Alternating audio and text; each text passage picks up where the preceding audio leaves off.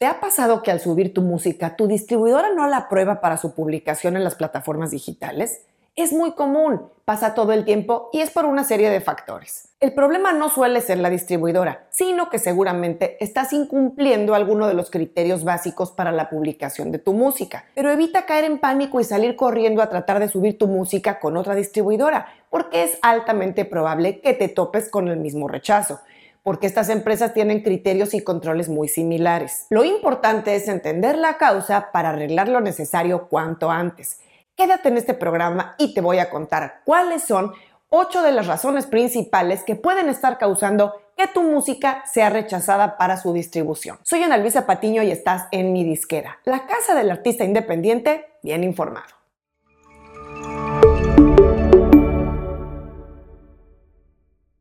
Cuando uno programa su música para lanzarse a través de una distribuidora, hay criterios básicos que deben tomarse en cuenta para evitar que la canción, el álbum o el EP sea rechazada. El proceso de revisión y aprobación de la música es una combinación de sistemas automatizados y de revisión humana.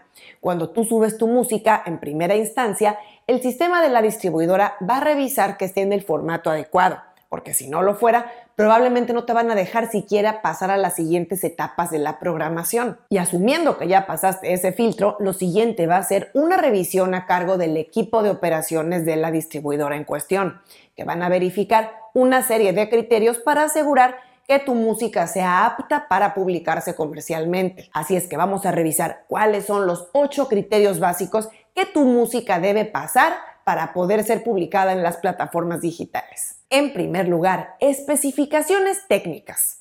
En este caso estamos hablando de qué formatos deben tener tus archivos de audio y video. Para no ponernos muy técnicos en este punto, y siendo que puede haber variaciones respecto a los criterios, te aconsejo visitar la sección de soporte de tu distribuidora y tomar bien nota de los formatos en que deberás subir tu música y tus portadas. Los audios generalmente se van a aceptar en formatos WAV o FLAC mínimo en 44.1 kHz y 16 bits. Las portadas suelen recibirse en formatos JPG o PNG, mínimo en 3000 x 3000 píxeles. Si ya pasaste el filtro de las especificaciones técnicas, otros problemas que pueden saltar son portadas con problemas. Además del formato antes mencionado, las portadas no deben incluir logos de plataformas digitales, sitios web, marcas o nombres de artistas que no participen en la canción o álbum en cuestión. Tampoco deben de llevar anuncios, fechas de lanzamiento, emails o frases como nuevo álbum, nueva edición, etc. Recuerda que cada álbum debe de tener su propia portada. No se podrá utilizar la misma imagen en la portada de diferentes álbumes o sencillos a menos de que se inserte el título de los mismos para diferenciarlos. También como solución alternativa puedes cambiar el color de fondo de tu portada si deseas usar la misma imagen en varios lanzamientos. Otra razón que puede ocasionar que la música sea rechazada es por contenido ofensivo. Las distribuidoras tienen políticas de contenido ofensivo muy claras y si ellos consideran que algún lanzamiento promueve o incita cualquier tipo de violencia, sea de raza, color, religión, política, nacionalidad, identidad de género, orientación sexual, en fin. Con eso se van a reservar el derecho de rechazar, cancelar o incluso de dar de baja la música previamente lanzada. La cuarta razón que puede causar rechazo de la música es música demasiado parecida. En este caso hablamos de canciones que son demasiado similares con otras que ya existen, lo que en inglés se conoce como sound alike. Lo que sucede es que cuando se programa una canción muy similar a una original que ya existe, los sistemas de escaneo inmediatamente van a detectar la coincidencia con la música que ya existe y puede ser tomado como un contenido engañoso por las plataformas. Esto me lleva a la quinta razón, que es los covers.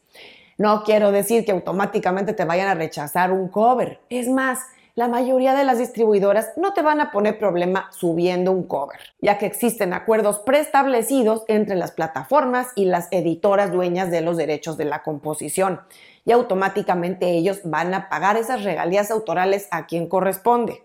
Sin embargo, hay ciertas canciones, ciertos repertorios, ciertos autores que se conocen como repertorio controlado o restringido y puede requerir autorización previa a la hora de hacer covers. Así que si tu distribuidora te detiene la publicación de tu cover por requerir autorización, o lo que se conoce como la licencia mecánica, te sugiero que en primera instancia trates de adquirirla en un servicio automatizado como easysong.com.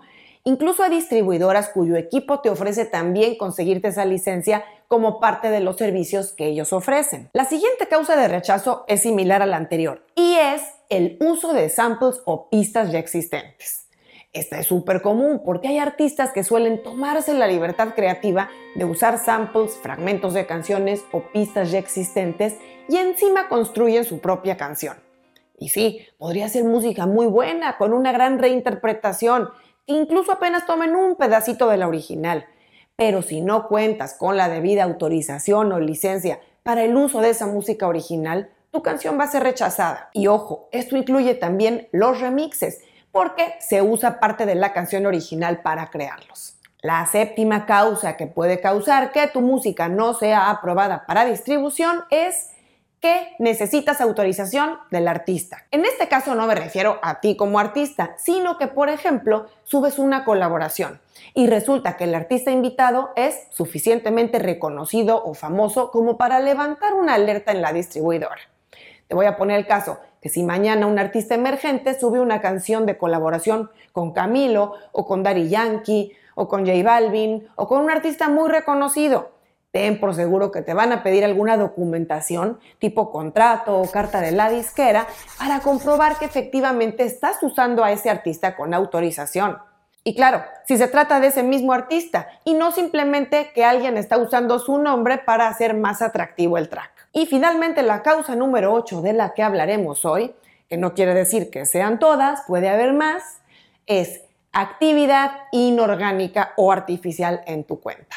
Esta ha causado mucha sorpresa y hasta indignación entre muchos artistas, incluso porque a veces ellos mismos ignoran que su cuenta refleja ya signos de actividad inorgánica.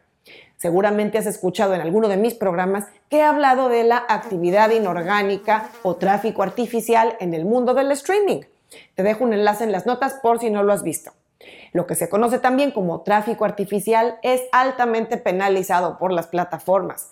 Y con esto me refiero especialmente a cuando se compran paquetes de streams o se paga por entrar a ciertas playlists que prometen generar muchas, muchas reproducciones. Estos servicios se consideran ilegales bajo los términos y condiciones de todas las plataformas, porque esas reproducciones no son sino bots o gente pagada, es decir, tráfico artificial, no son oyentes reales o actividad orgánica legítima. Y como las plataformas se han hecho muy hábiles detectando ese tipo de patrones fraudulentos, avisan de inmediato a la disquera, sello o distribuidora que maneja la música de ese artista para que estén alertas. Y esto puede resultar en la posible retención de streams y regalías o incluso la eliminación completa de la música en la plataforma en cuestión. En la mayoría de los casos, la distribuidora le va a avisar al artista para que tome acción inmediatamente y suspenda esas prácticas. O bien podría no decirle nada y simplemente reservarse el derecho a negarle a subir música nueva cuando intente programar más contenido.